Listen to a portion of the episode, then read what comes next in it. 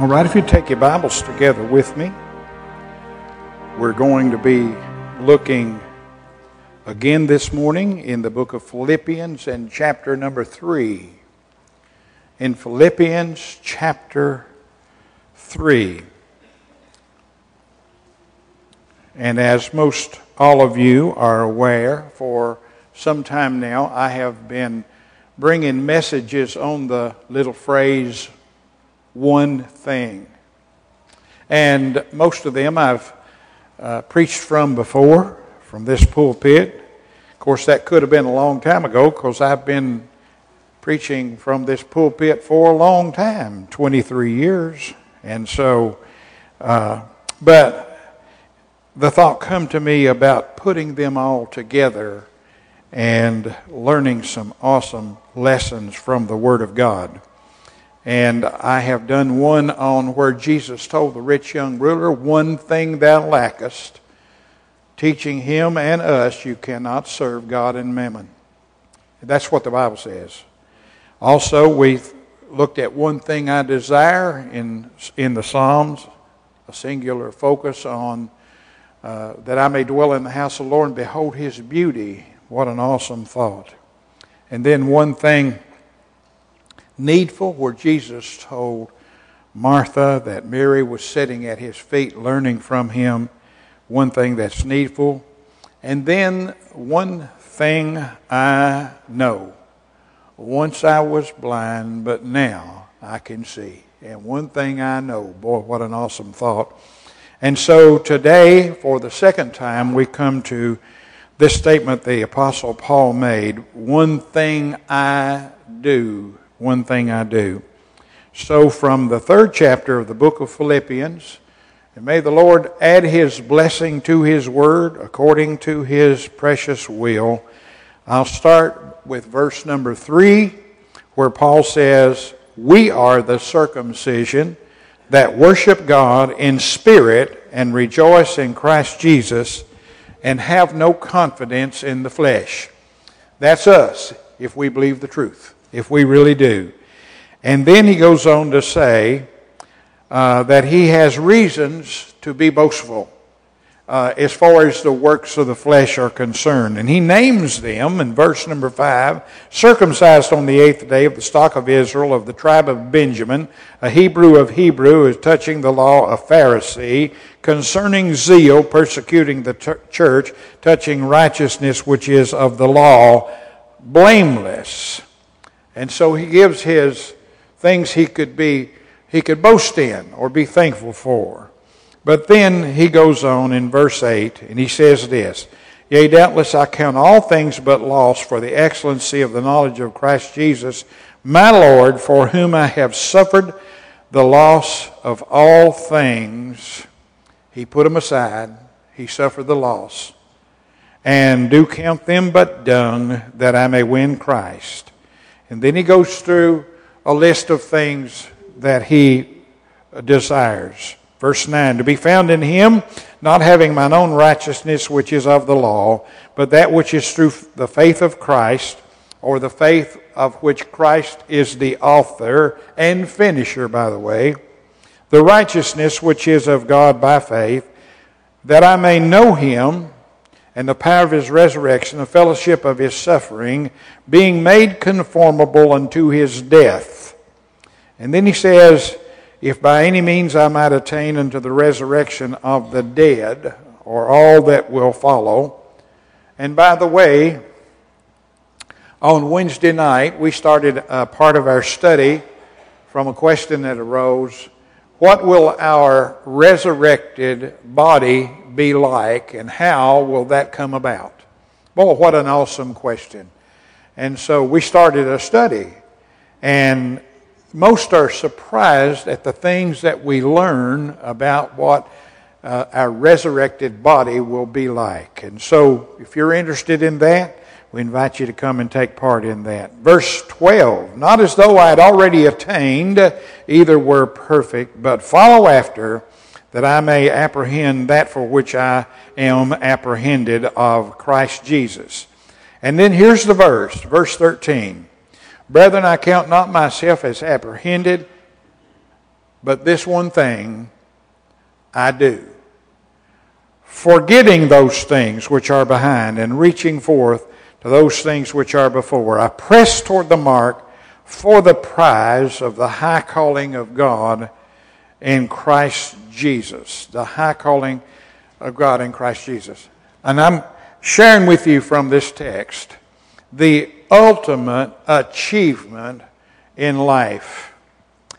I believe that what Paul said here may very well be a very rare thing among confessing Christians.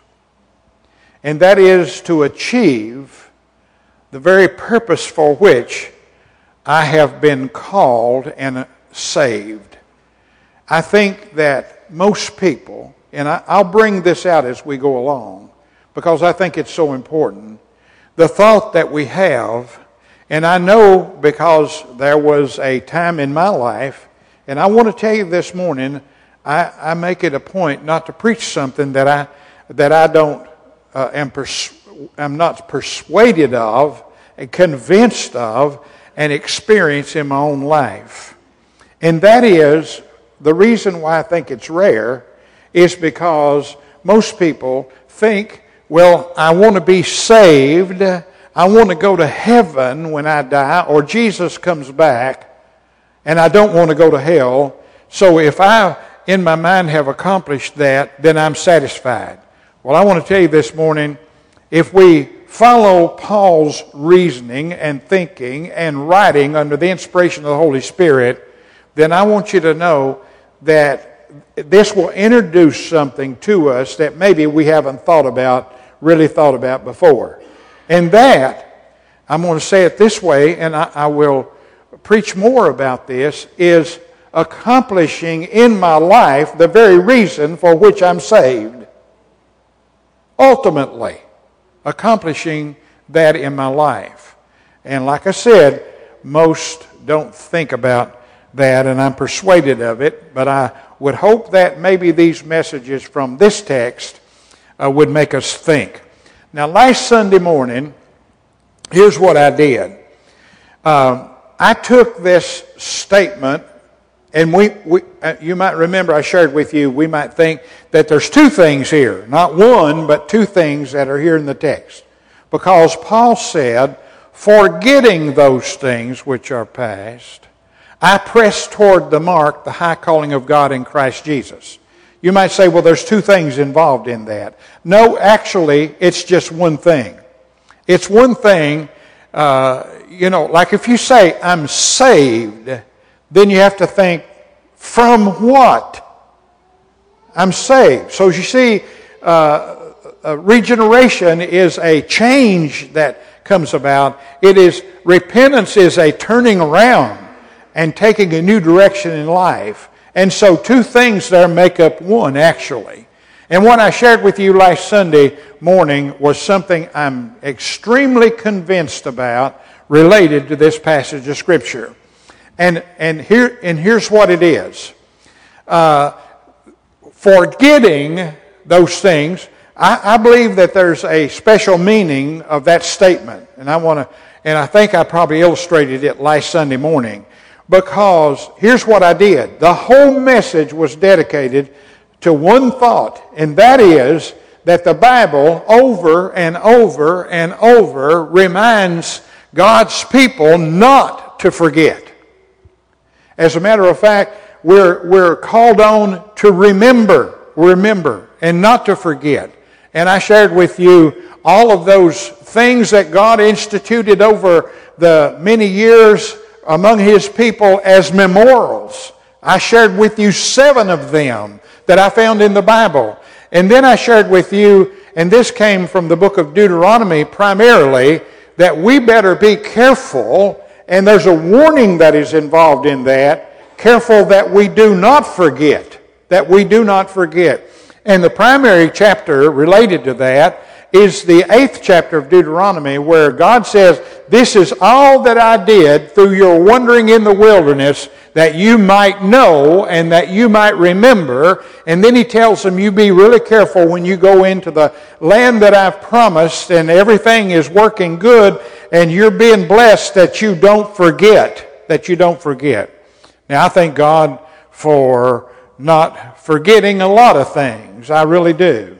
Where I come from. You know, people tend to want to rise above their raisins or whatever. And uh, I'm thankful, uh, you know, uh, I didn't know I was having a hard time uh, at the time it was going on or whatever. I was young uh, and and dumb, and now I'm old and dumb. So anyway, uh, I'm thankful for uh, the things that I experienced when I was being raised, raised up, and I, I share them every once in a while with you. But I am thankful for them because what it has done is made me even more thankful for the little, seemingly insignificant things in our life. And I am very much so. I am so thankful.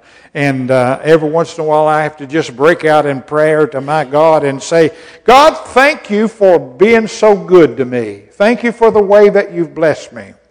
I was thinking ahead of uh, Father's Day, which is coming up. And it was interesting. I thought, I need to find a text that's like the Mother's Day one where uh, who can find a virtuous woman?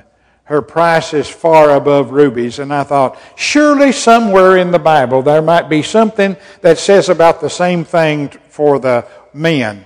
Huh, but it's not there. It's not meaning that they're not virtuous or can't be virtuous. But it, but anyway, I settled on the text that said, uh, uh, that, that, a good man's steps are ordered by the Lord. And isn't that a wonderful thought? To, to think, to be able to go along in life and look back. You know, a lot of things we don't understand and know apart from looking back. To be able to look back and say, Man, Lord, you have sure been good to me. You have blessed me in this way and blessed me in that way. And uh, count your blessings, name them o'er and o'er. And so I shared with you and this is a serious thought. There are some things that God says, do not forget. Do not forget. And to, we're to rehearse them over and over uh, in our mind. So, what does this mean when Paul says this in verse 13? This one thing I do, forgetting those things which are behind. Well, we all know that the Bible warns us about forgetting the blessings of the Lord. We know that. We understand that clearly. Also, let me tell you what else you know. And if you don't know it, I'm fixing to share it with you. We can never, ever forget. We really can't. Uh, you know, we might not be able to remember, but we can't forget. Everything that we've ever heard or read uh, all the sermons you've listened to, somewhere in your mind and hopefully in your heart and soul, they're there. And the Holy Spirit can bring these wonderful thoughts back to our mind or whatever. But you can't forget. You just can't forget. It's there. Now, you may be like myself, uh, have trouble with the recall part you know, and you know that I do, and you laugh at me all the all the time because I can't remember your name. Uh, but there's too many names up there is the problem. Too many names. I've just known too many names, and it's really, really hard. Of course, don't have a thing to do with the fact that I've gotten older. Uh, not not me now. It may be somebody else, but not but not me. But you can't never really forget anything.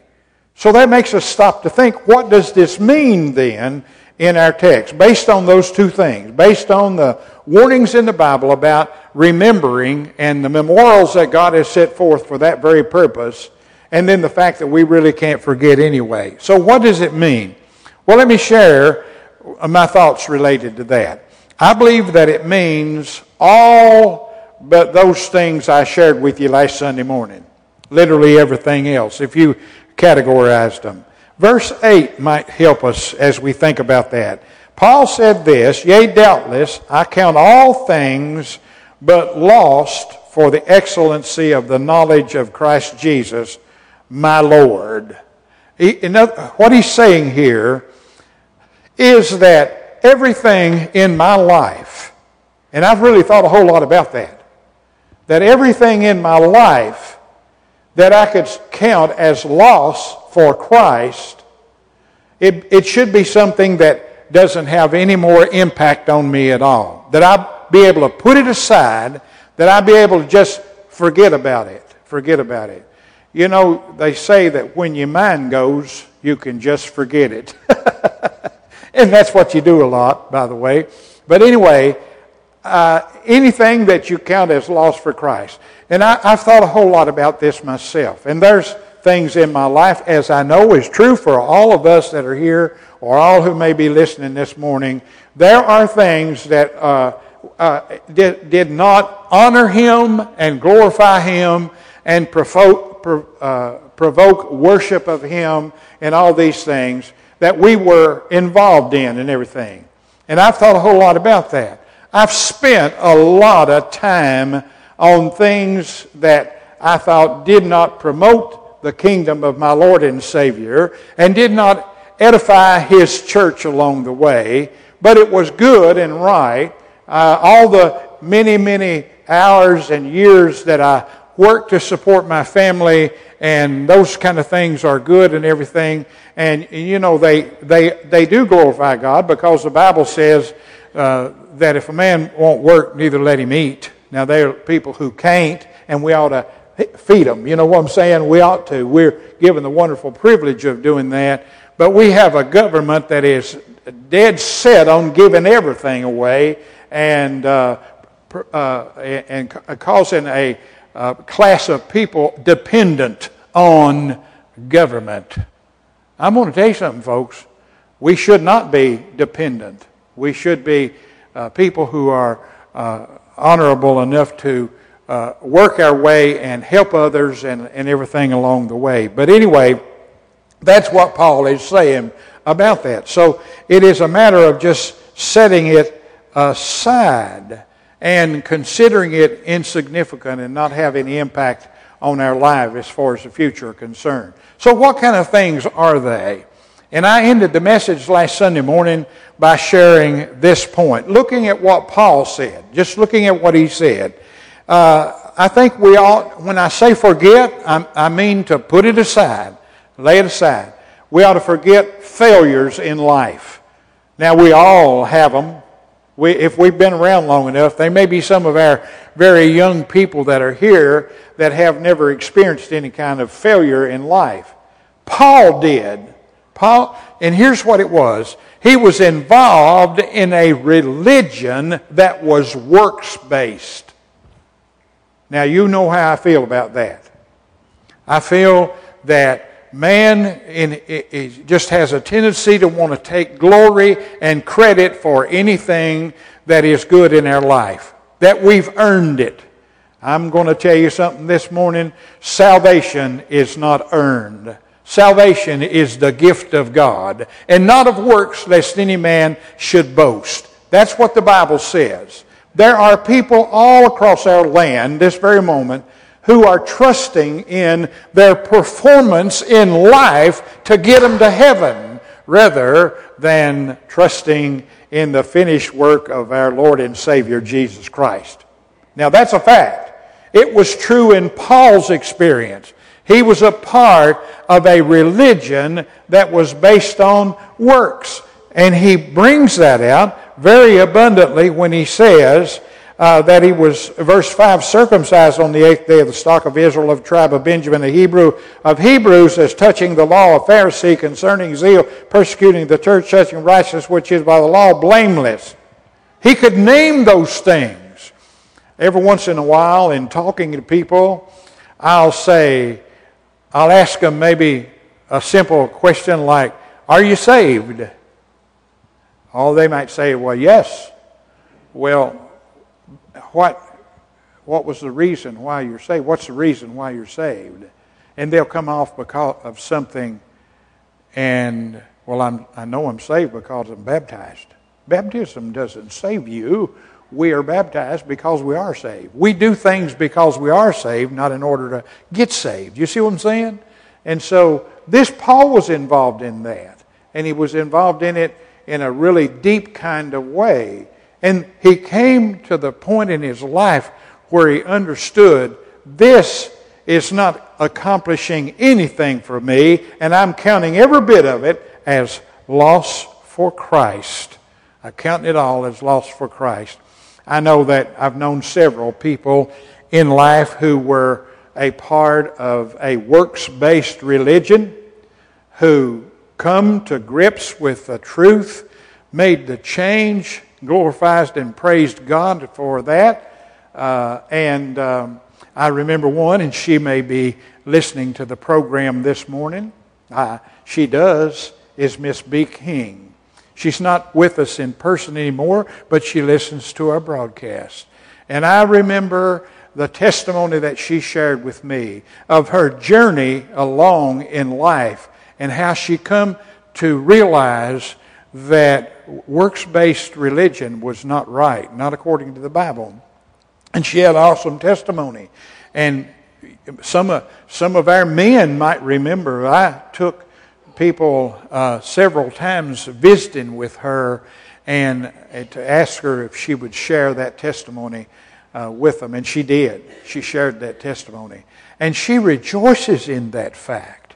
And she understands very clearly what that means. And this was what Paul was talking about. He, he had experienced total failure in his religious experience. He had listened to false teaching and become a very much a part of that. Now, I'm just going to name two or three things because I think there are some things that will help us along the way. The second thing I want to mention is sin that is forgiven. Sin that is forgiven. Now, if you know the Lord this morning as your personal Savior, no matter how uh, long you've known Him, then there's one thing that you know that when you come to trust Christ as your personal Savior, that what He did for you was that He gave you the assurance that uh, your sins were forgiven past, present, and future, the penalty of those sins were removed. He took them on himself when he was crucified, when he died for you and died for me. That those sins are put away. And the Bible talks about them being put away as far as the east is from the west and buried in the sea of forgetfulness and all those wonderful things related to that. So, what does that mean? I, am like probably most of you, there have been times in my life when there was sin that I needed forgiveness for. There was times in my life. I know you might think I'm a perfect sinless person, but I want to inform you this morning that there have been things that God has been gracious to forgive me, forgive me, and put it aside. Now, why is that important? If I've been forgiven, then it's where? It is in the past and it's gone. And it's not anything that I need to keep bringing up. You see, that's what a lot of times people would do. Uh, when it comes to their sinfulness of the past, they just have a hard time. And it is difficult to believe that the Lord would put this sin away, that He could put it away.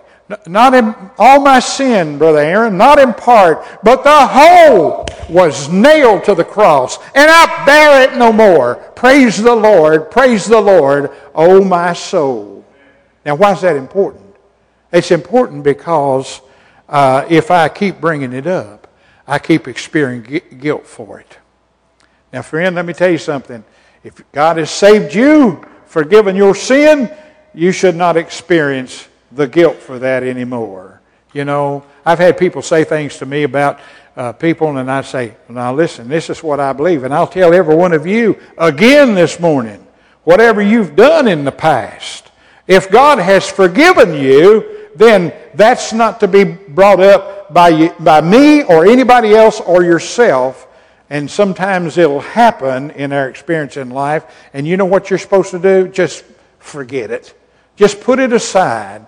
There are some people who think they can criticize uh, others for what they've done in the past. And I, I knew a lady that done this all the time. I, I really felt sorry for her because she was constantly putting some, somebody else down. Every once in a while you'll find a person that in order to elevate themselves, they have to tear somebody else down. And and uh, they become jealous of people or whatever. This lady was that way. She was jealous of people. And she would keep reminding anybody listening to her that this person uh, did this in the past or that in the past. And you see, my friend, if your sins are forgiven, and Paul, let me tell you something this morning. I doubt seriously if any of us that are here, or anybody that might be listening to this message, ever sinned any worse than Paul, or Saul rather, Saul of Tarsus, when he persecuted the church. And, and you know, he talked about, talked about that in the New Testament. What an awful thing that he had done. And yet, you know what he knew? He knew that those sins were forgiven and he had been restored. Isn't it a wonderful thing to be forgiven and restored? Amen? It's a wonderful thing and a wonderful thought. So that's one of those things that we can forget and put in the past. Now, I'm going to share with you another thing. And I've, I've had some experience over the years, you know, with people who, you know, uh, you might imagine that people uh, have talked to their preacher or their pastor and, and over the years, many years, that's happened so many times. And I've had people to say, say to me, Brother Thomas, there's something I just need to get off my chest. Not, not that they uh, uh, repent of their sins to the pastor so he, he'll forgive them like, like some believe the priest can do, you know what I'm saying, in a confessional or anything like that. But sometimes uh, it does us good to admit that we've been wrong, that we've done something wrong. And, and people have shared with me, I just want to have the assurance that the Lord has forgiven me and restored me. And there's nothing wrong with that. So anytime you want to come and talk to me and bring up all your dirty laundry, you go ahead and come. It won't make me uh, feel bad towards you because I know God's forgiven you. Amen?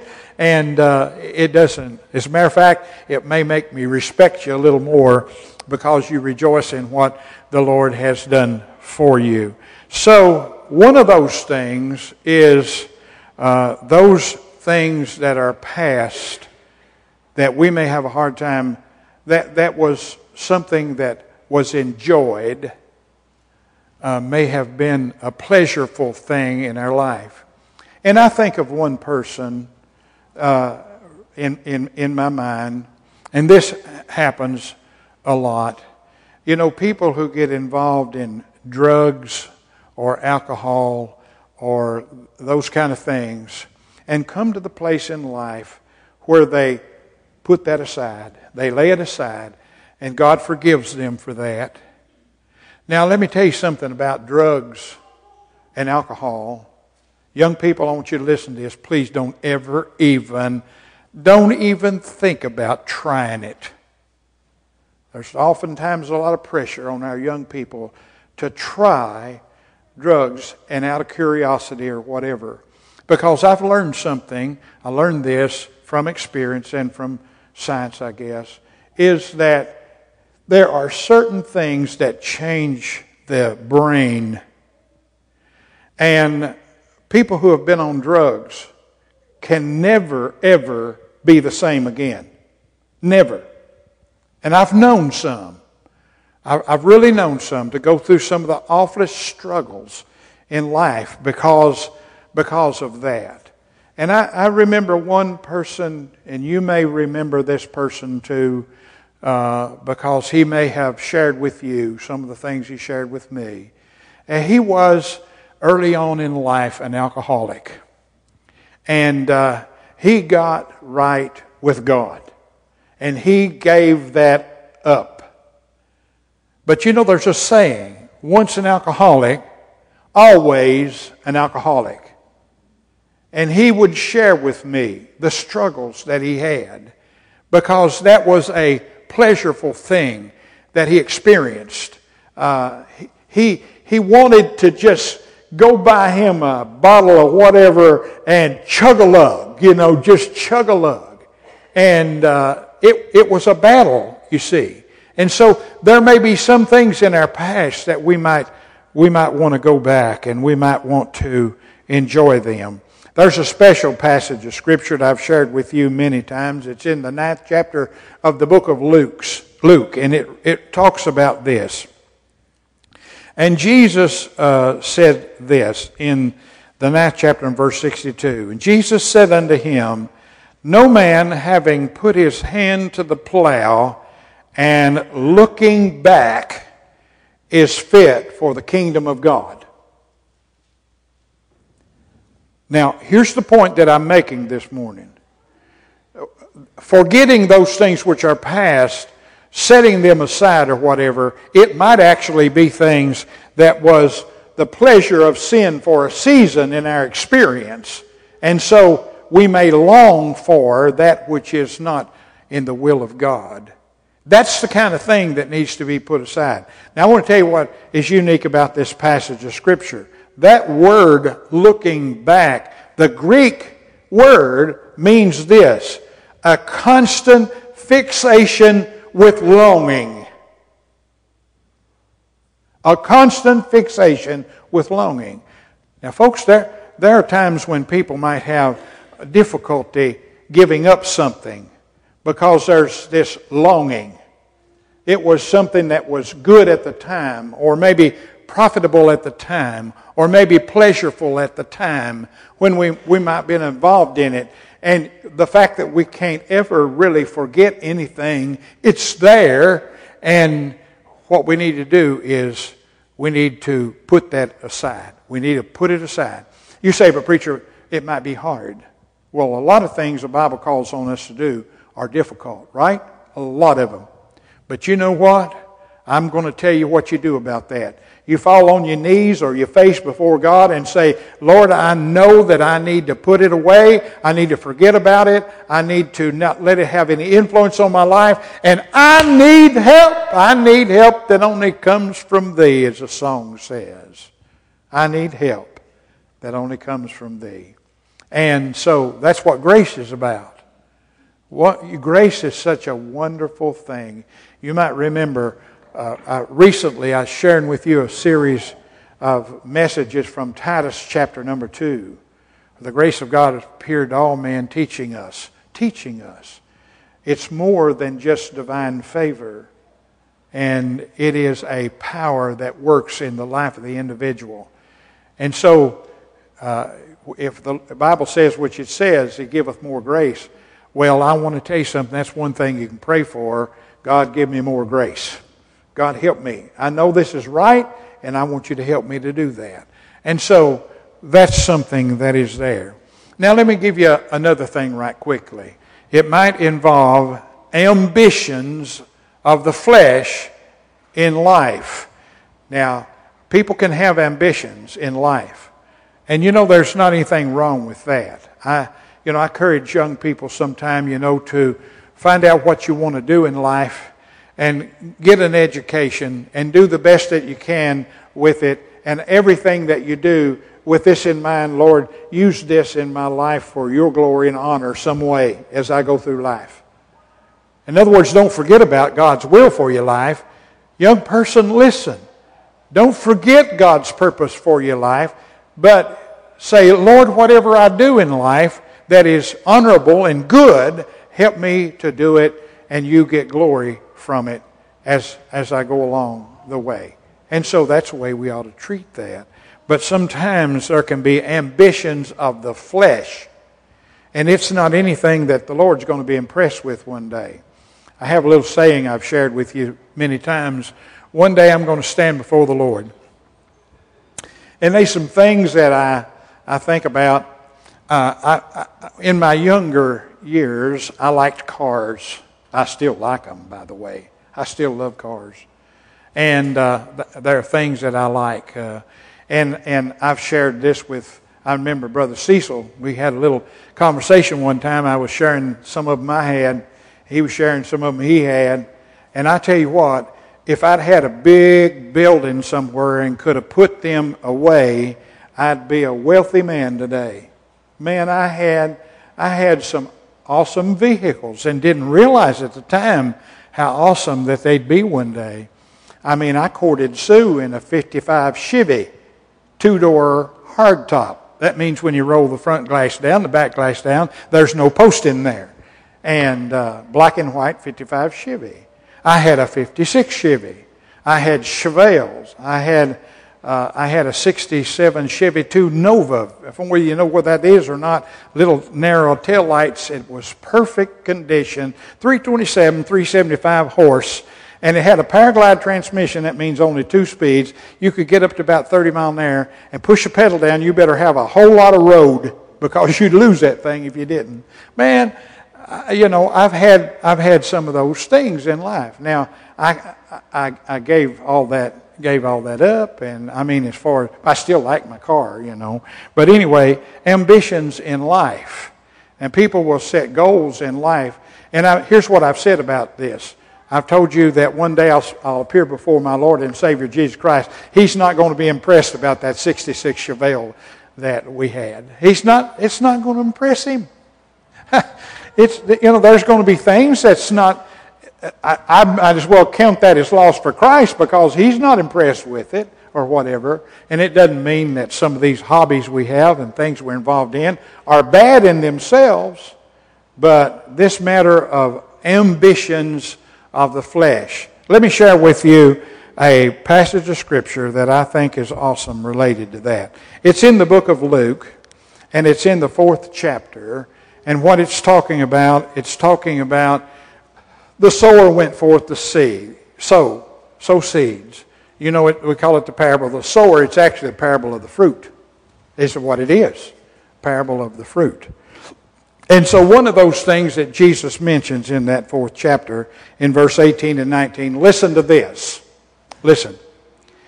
And, the, and these are they which are sown among the thorns. Now, he's going to tell what that means sown among the thorns, such as hear the word, listen to this, and the cares of this world, and the deceitfulness of riches, and the lust of other things enter in, choke the word, and it becometh unfruitful. Have you ever really thought about that? Have you ever really considered that? That sometimes the seed is sown among the thorns, and they choke the productiveness of that person completely out. And you know what that is.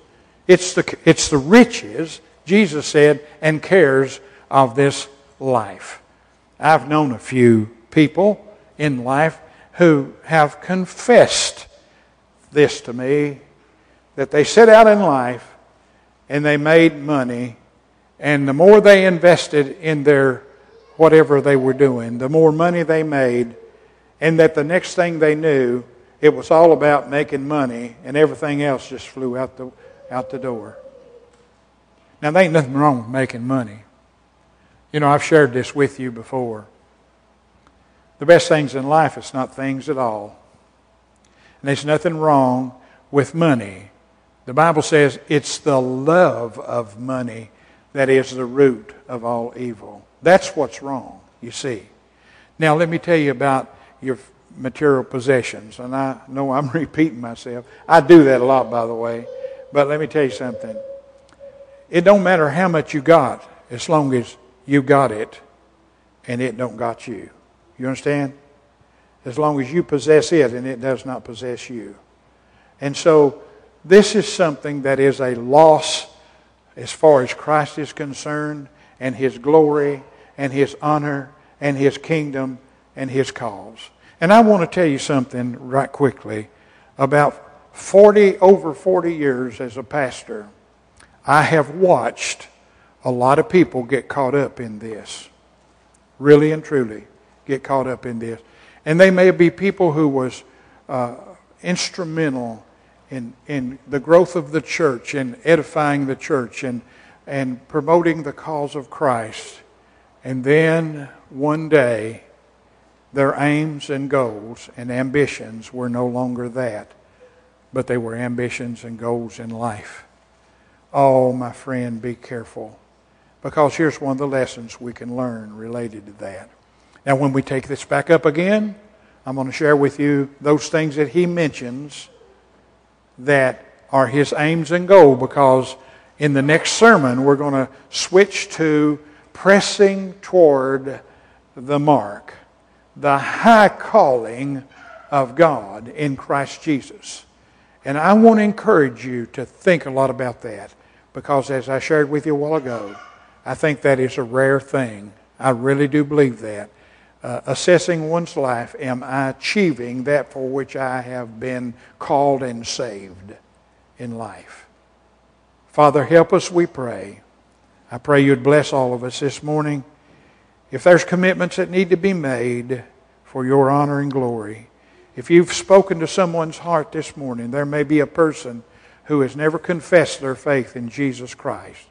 And the Bible very clearly teaches us that this is what it's about. With the heart man believeth unto righteousness, and with the mouth confession is made unto salvation. Someone maybe needs to confess you before men, as the Bible says, follow you in baptism and membership in the New Testament church. Maybe somebody has something on their heart this morning and they just really feel moved. Maybe somebody just needs to come and say, Preacher, I just want you to pray with me, and I'll go back to my pew or whatever. Father, speak to our hearts. Help us as we leave this place to be able to say, It's been good to be in the house of the Lord. We pray this in Jesus' name and for his sake. Amen. Now, would you stand with me? Brother Aaron is going to lead us in a closing number.